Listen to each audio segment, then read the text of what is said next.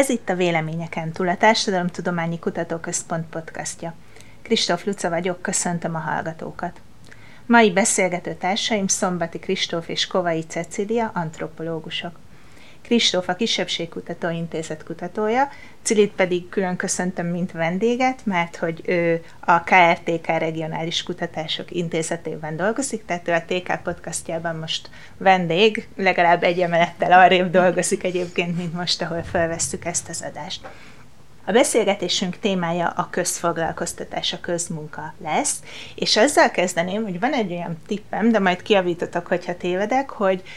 terepen dolgozó, terepen járó antropológusként a közmunka az egy olyan társadalmi jelenség, ami így egyszer csak így elétek állt, és szinte megkerülhetetlenné vált, hogy foglalkoztatok vele. Így volt-e, és hogyan kerültetek kapcsolatba ezzel a témával? Végül is igen, ez egy ilyen nagyon domináns foglalkoztatási forma lett 2000-es évek elején, 2010-es évek elejétől, közepétől, és a magyar vidéken, főleg az ilyen hátrányosabb helyzetű régiókba, ott egy iszonyú fontos ilyen társadalomszervező intézményé vált. Mind az osztály, mind az etnikai viszonyokat illetően,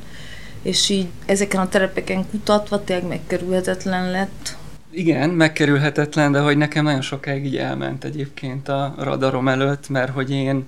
alapvetően ugye ezt a szélső jobb oldal felfutásával foglalkoztam, ezt néztem, tehát cigány ellenesség, vidéki terepeken, olyan terepeken, főleg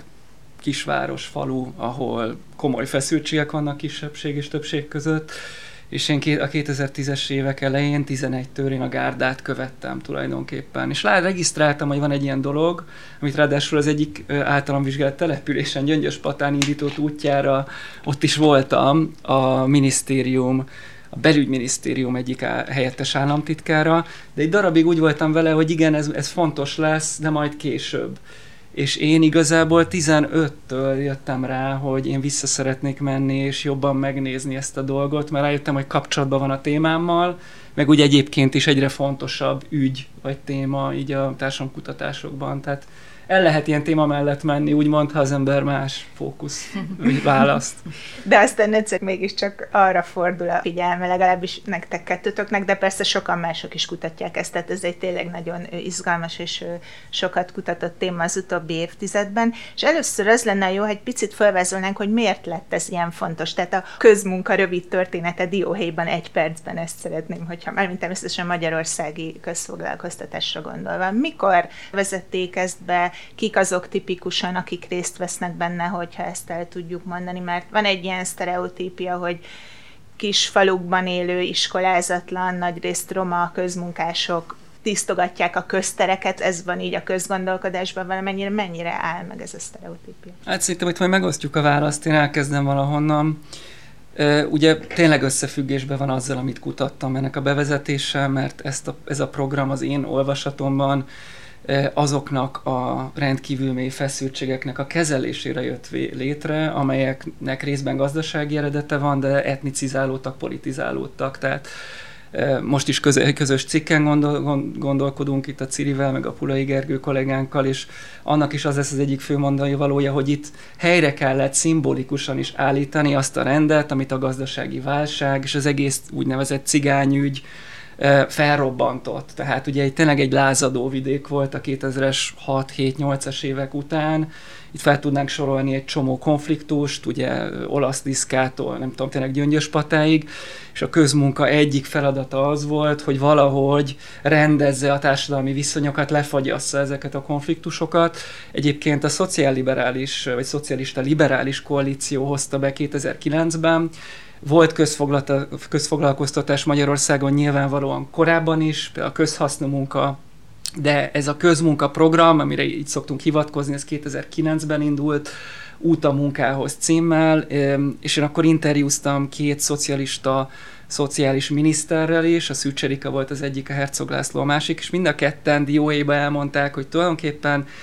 Ar, azért volt erre szükség, mert a saját szocialista kistelepülési polgármestereik jelezték a kormány felé, hogy nagyon nagy baj van, valamit csináljon a központi kormányzat, mert lázadnak a végek, és ezt találták ki.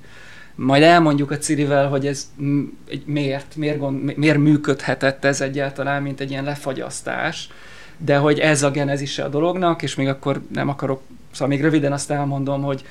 hogy jött ugye egy kormányváltás 2010-ben,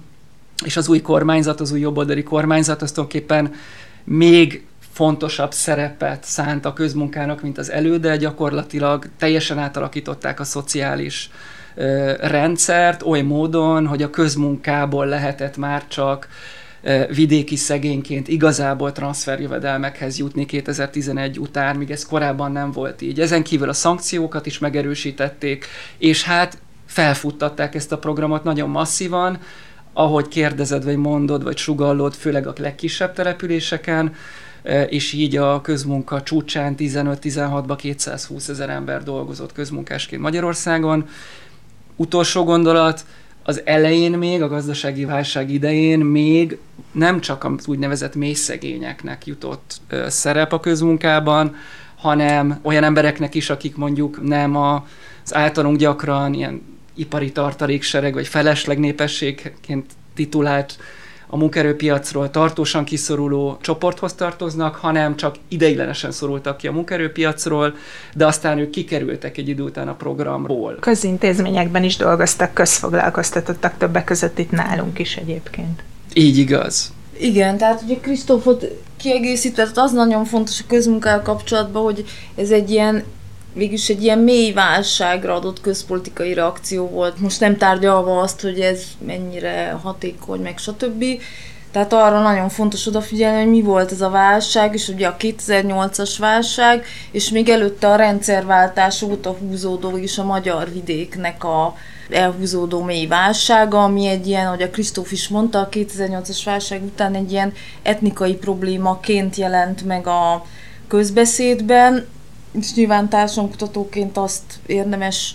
vizsgálni, hogy az úgymond etnikai konfliktus mögött milyen egyéb ilyen osztálykonfliktusok vannak, és arra érdemes odafigyelni, hogy mi az a válság, hogy alakult ki az a válság, amit a közmunka hivatott lefagyasztani, vagy pacifikálni, attól függ, honnan nézzük, és hogy ez milyen további válságot előz meg, vagy éppen okoz. A másik, ez a vidék, hogy igen, tehát hogy az tényszerűen igaz, hogy ez egy elsősorban kis településekre koncentráló program, ez számszerűen igaz, ami nem jelenti azt, hogy nagyvárosokban nincs, de ahogy a Kristóf is elmondta, ez elsősorban annak a vidéki társadalmi rétegnek szóló közpolitikai reakció. És említettétek, hogy nagy válság következtében erősödött meg ennyire ez a fajta szociális transfer. Milyen problémákra próbáltak ezzel választ adni? Az etnikai konfliktusokat már említettétek, ezen kívül még van valami, ami szerintetek ebben fontos volt, illetve mennyiben értékelhetjük sikeresnek ezeket a válaszokat, amiket a közfoglalkoztatás adott, mert a társadalomkutatók főleg eleinte nagyon-nagyon kritikusan viszonyultak hozzá, erről is szeretném egyébként, hogyha mondanátok valamit, hogy miért lehetett ez. Szerintem válasszuk le azt a kérdést, hogy ez miért vont maga után kritikát, és ezt átadnám a Cirinek szívesen. Én inkább most az első felére válaszolok röviden, és kifejezetten most akkor belemegyek a terepembe, úgymond. Ugye már említettem, hogy Gyöngyös Patán kutattam, alapvetően elsősorban ugye szélső jobb, de később közmunkát,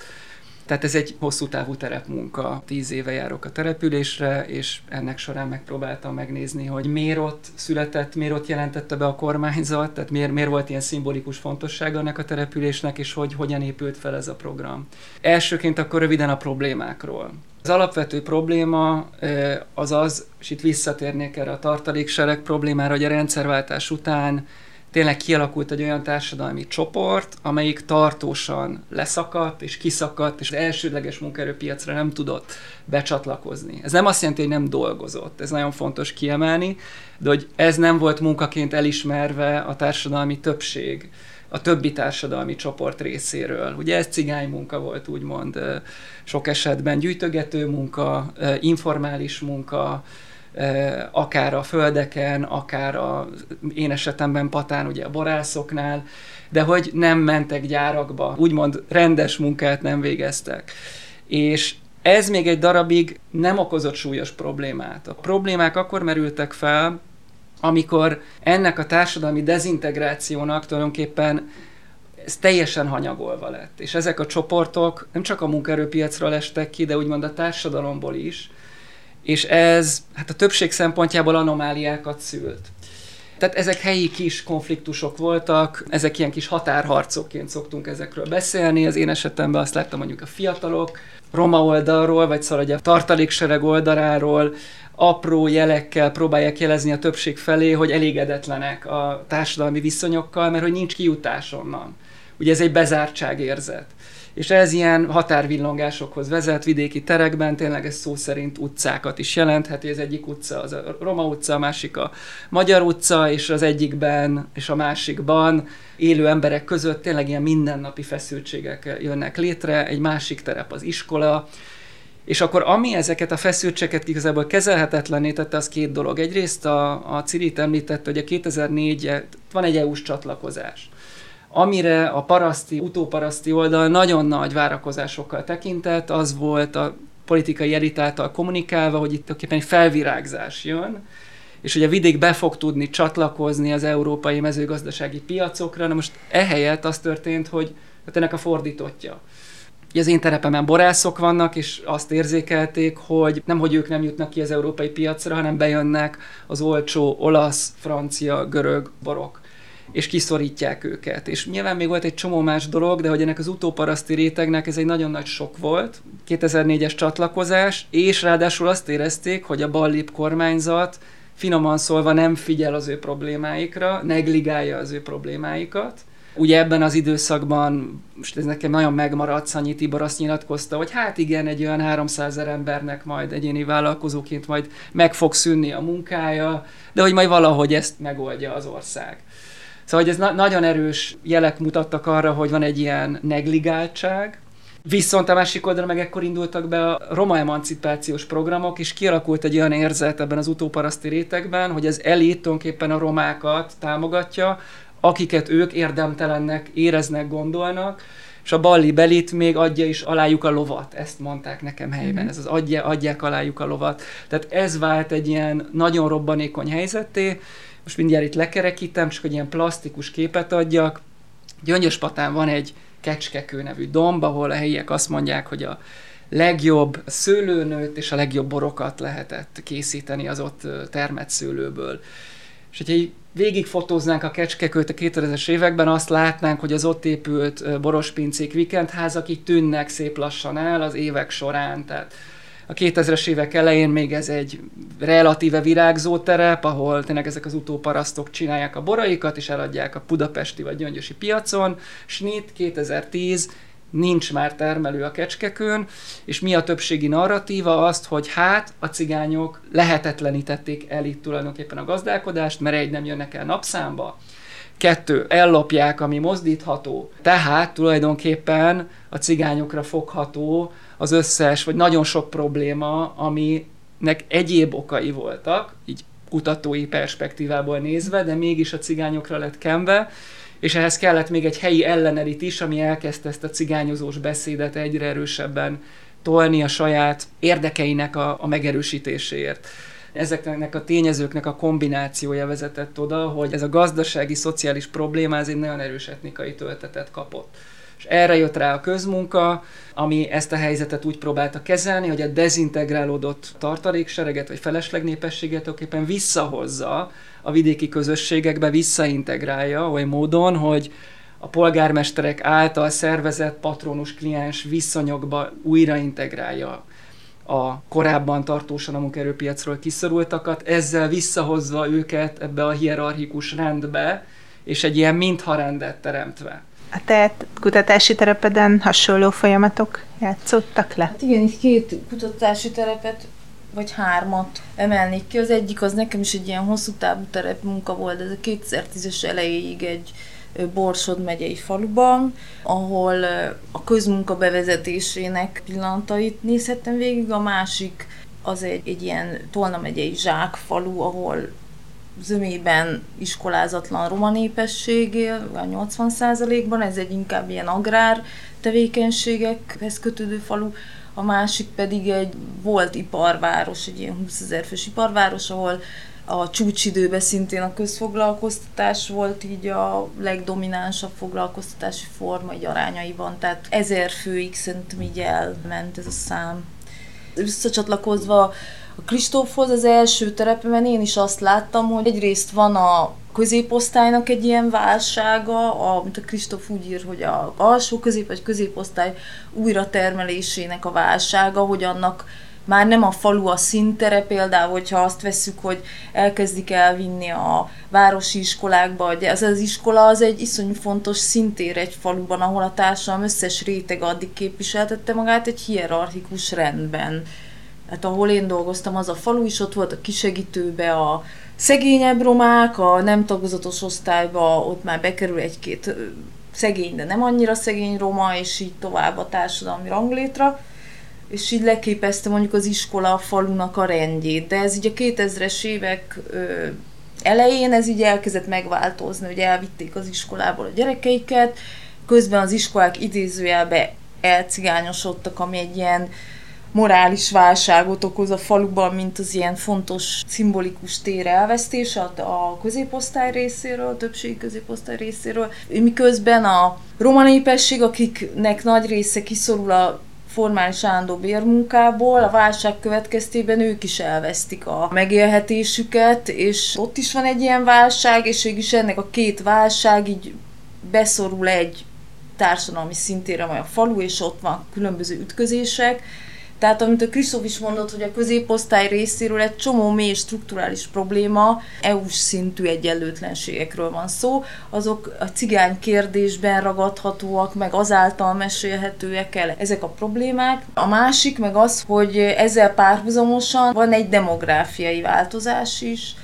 és amit a Kristóf elkezdett mondani, ez a patronus-kliens viszony, amit végül is a közmunka, ezek informális viszonyok voltak, amiket így intézményesített, az egy elég beáratott társadalmi cigány-nem cigány érintkezési forma volt a vidéken, most nyilván ennek is meg a előnyei, hátrányai, de hogy az is így kezdett fölbomlani, és helyette új társadalmi gyakorlatok még nem annyira alakultak ki. És erre a válságra jött be a közmunka, ami egy, ahogy a Kristóf is mondta, ezt a koncepciót dolgozik most az új cikkünkben, egy, egy ilyen mintha társadalmi rendet tudott teremteni, annak az illúzióját, vagy annak a biztonságát, hogy a falu az tudja integrálni valamilyen módon a helyi társadalmat milyen retorikai fordulatot jelentett ez a szociálpolitikában, mert most már te megemlítetted ezt a különbségtevést, hogy érdemes és érdemtelen szegények, és ahogy én olvastam, ez volt az egyik fő kritika a társadalomkutatóknak a részéről a közmunka ellen, hogy így osztja fel a szegényeket. Igen, szerintem azt fontos, hogy ez a közmunka, a magyar közmunka az beilleszkedik egy ilyen nemzetközi szociálpolitikai trendbe, ami egy ilyen workfare fordulat, ami azt jelenti, hogy kevésbé a segélyezés, mint inkább a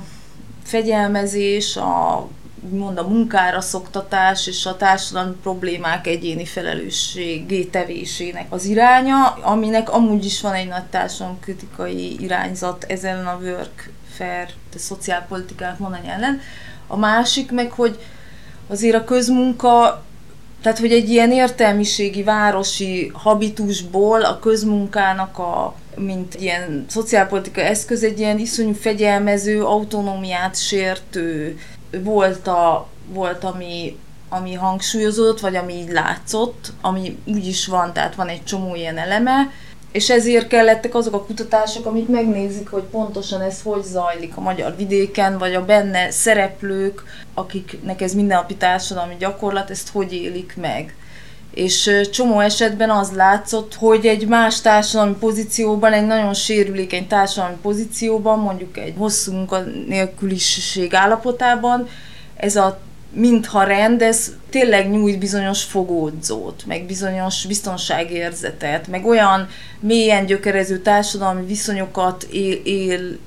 éleszt újjá, amik érthetőek, amikben el lehet igazodni, ami kapaszkodókat ad egy olyan társadalmi helyzetben, ahol a magára hagyottság van, meg a kivetettség van, és a elhanyagolt állapot, és ehhez képest. Tehát az is fontos majd, hogy ez nem minden társadalmi kontextusban élhető meg így, de bizonyos helyeken azért a kutatások azt mutatták, hogy ennek volt egy ilyen integrációs ereje. Kristóf, tehát egyik tanulmányodban ezt úgy fogalmaztad meg, hogy büntető populizmusként indult, legalábbis a terepeden, és aztán egyfajta ilyen illiberális paternalizmus lett belőle inkább, vagy azzá alakult. Ezt elmagyaráznád, hogy ez mit jelent? Már ugye Cili is erről kezdett most kicsit beszélni. Igen, abszolút. Szerintem olyan fontos egyébként, amit a Ciri mondott, csak kihangosítom, hogy a függőségek néha kívánatos dolgok ezt így nagyon egyszerűen így tudom megfogalmazni. Illetve ez, kölcsönösek, azt is írjátok. És illetve kölcsönösek, és lehet, hogy ez egy jó átkötés oda a kérdésedhez, hogy de miért alakul át. Mert az elején, a 2010-11-12-ben én azt láttam, és a többi szöveg, szakkutató is hasonlókat látott, hogy tényleg ez a büntető eh, dimenzió nagyon erős volt. Hát ez azért volt az én olvasatomban, mert akkor egy nagyon nagy igény volt erre a rendtevésre, ugye amit a Jobbik hozott be, mint kvázi a politikai kínálatba, és a Fidesz átvette, mert ezzel tudott versenyezni a Jobbikkal vidéken, és hát a közmunka volt ennek a megnyilvánulása, megtestesülése, hogy na, akkor itt az állam, ami ilyen és rendet tesz,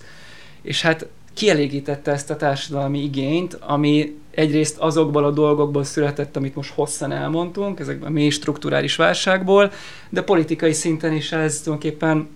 ki lett építve ennek a diskurzusa, hogy itt bizony egy rendetlenség van, és a rendpolitikájának kell jönnie. Tehát ezt fejezte ki a, a közmunka, és hát én Patán azt láttam, de Pata tényleg egy nagyon kitett terep, ahol ugye, de ezt biztos tudják a hallgatók, de röviden idehozom, hogy a Jobbiknak sikerült ugye kibillenteni ezzel a mobilizációjával 11 márciusában a helyi polgármestert, ezt egy nemzeti ügyé növelnie, aztán megnyernie a helyi választást, tehát hogy ez egy versenyterepé vált a két jobboldali párt között. Tulajdonképpen a versengés tárgya az volt, hogy ki tudja jobban a romákat megrendszabályozni. És ebben bizony a közmunka sikeresebbnek bizonyult, mint a direkt vegzálása a romáknak. Tehát itt ez a terep ezt mutatta meg, ezt a fajta tulajdonképpen politikai versenyt.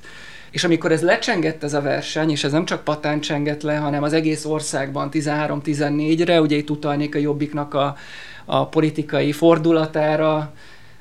ezt én személy szerint tapasztaltam Devecseren, ugye volt egy időszak, amikor megpróbáltak áttörni a Dunán, a Dunántúlra, és ott is a másik terepemen Devecseren ugyanezt a forgatókönyvet vették elő, hogy az etnikai konfliktus szítása, de ott jöttek rá, hogy már bizonyos terepeken ez nem fog menni.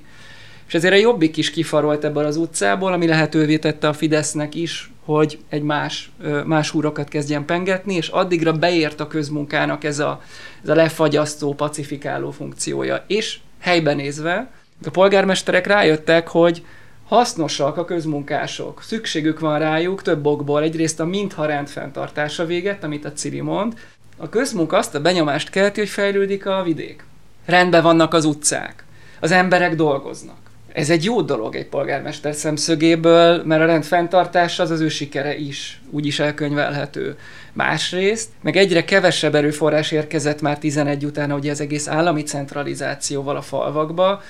és a közmunka egy nagyon fontos bevételi forrássá vált, és így is úgy érezték a polgármesterek, hogy na ezt ki kell használni,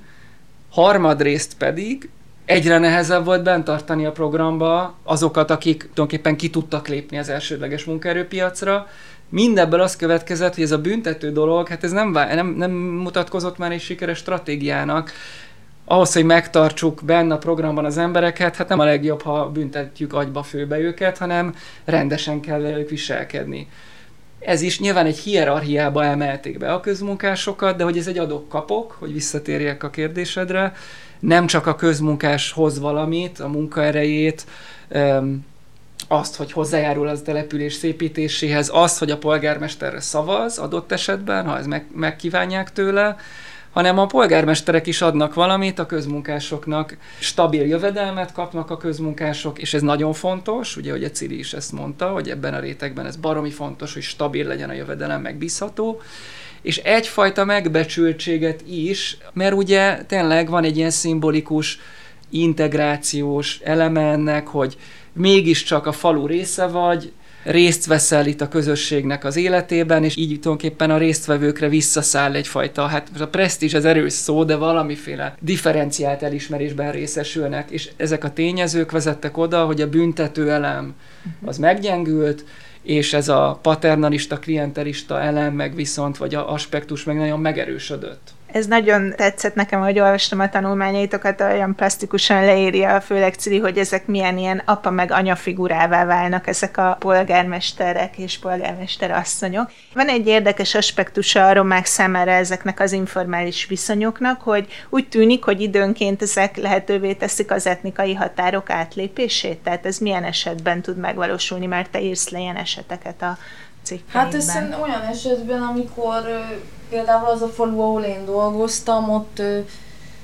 oda iszony, az egy ilyen minta település volt tulajdonképpen, iszonyú sok forrás ment oda a szociális szövetkezet létesítésére, amiben helyi romákat is bevettek, nagyon sokféle forrás ment be, és körülbelül volt egy falumentési vízió, ami mentén ezek a források így össze tudtak állni, tehát nem volt ilyen versengés, és például ott, mivel ez egy, mivel a helyi középosztály az már évtizedek óta elvándorol, ezért egy nagy humán erőforrás hiány is fellépett, ami, ami a közmunkán keresztül egy ilyen mobilitási lehetőséget adott, ami nem, nem mondanám tömegesnek, szóval nyilván ez azért nem a, nem a jellem, nem jellemzőbb, de létrehozott olyan találkozási pontokat, ahol erre lehetőség volt vagy az érdemes érdemtelen szegény, ami tényleg ebből a nézőpontból, hogyha így rátekintünk, tényleg ezt lehet látni.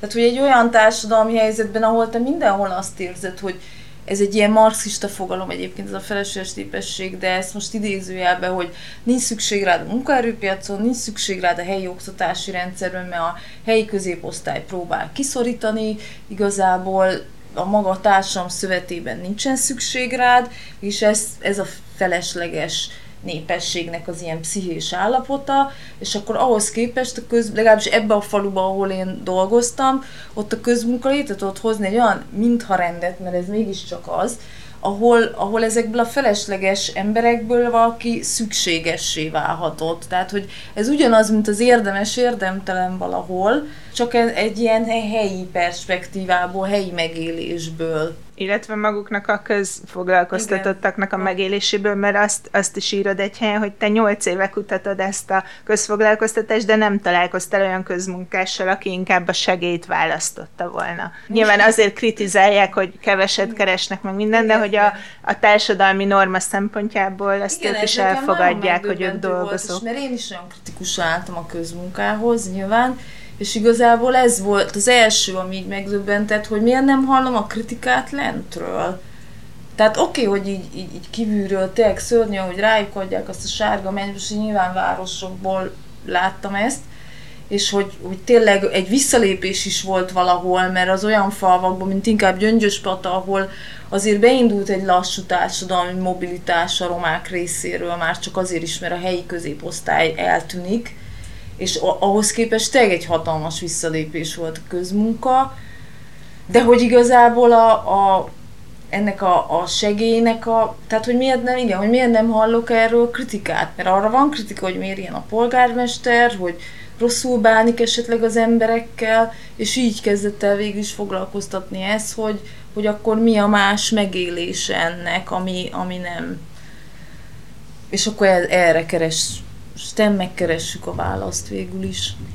Ahogy mondtátok, a csúcsán volumenében túl van a közmunka, hiszen egy gazdasági fellendülés következett be a 2010-es évek közepén, ami nagyon sok mindenkit visszaszippantott az elsődleges munkaerőpiacra, tehát hogy magyarul a falusiak is kaptak bérmunkát, de arról is írtok, és az is nagyon érdekes, hogy kik azok, akik mégis benne maradtak ezek után is a közmunkában, és miért, Ugye nyilván vannak azok, akik nem képesek valami miatt az elsődleges munkaerőpiacra elmenni, de számomra az az érdekesebb, hogy vannak, akiknek van választási lehetőségük, és egyfajta stratégiába illeszkedik az, hogy ők közmunkások maradtak. Erről beszélnétek egy kicsit még így a vége felé? Erről biztos többet tud majd a Cili, de például Patán és máshol is azért ez fontos látni, hogy egyre inkább a nők maradnak benne a közmunkában. Tehát itt a háztartási stratégiák felől kell nézni ezt,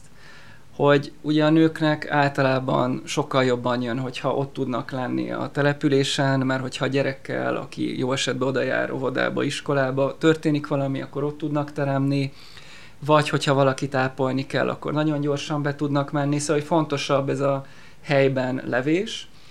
és ezért gyakran ez a munkamegerő, vagy a munkamegosztás családon, háztartáson belül, hogy a nők ben megőrzik a pozíciójukat a közmunkában, és a férfiak pedig vagy gyárba járnak, vagy pedig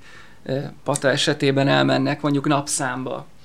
És akkor ez, ez egy elég jó kombináció, mert a közmunka az tényleg nagyon kevés pénz, de stabil. Azt tudja az ember, hogy azt mire tudja költeni, az, arra lehet számítani, és a többi bevétel meg az lehet egy kicsit fluktuálhat. És azt is látjuk szerintem a terepeinken, hogy a férfiak gyakran tényleg cirkulálnak, egy darabig ben vannak mondjuk egy gyárban, de nem feltétlenül ragadnak meg évekre, mert ez is egy nagyon kemény munka, és ez a népesség, ez tényleg így az életmódját is fontos látni, hogy fontos nekik a szabadság például, hozzászoktak. És nehezen adják fel a szabadságukat, amit szerintem pont, ez pont egy olyan dolog, amit mi így a középosztályi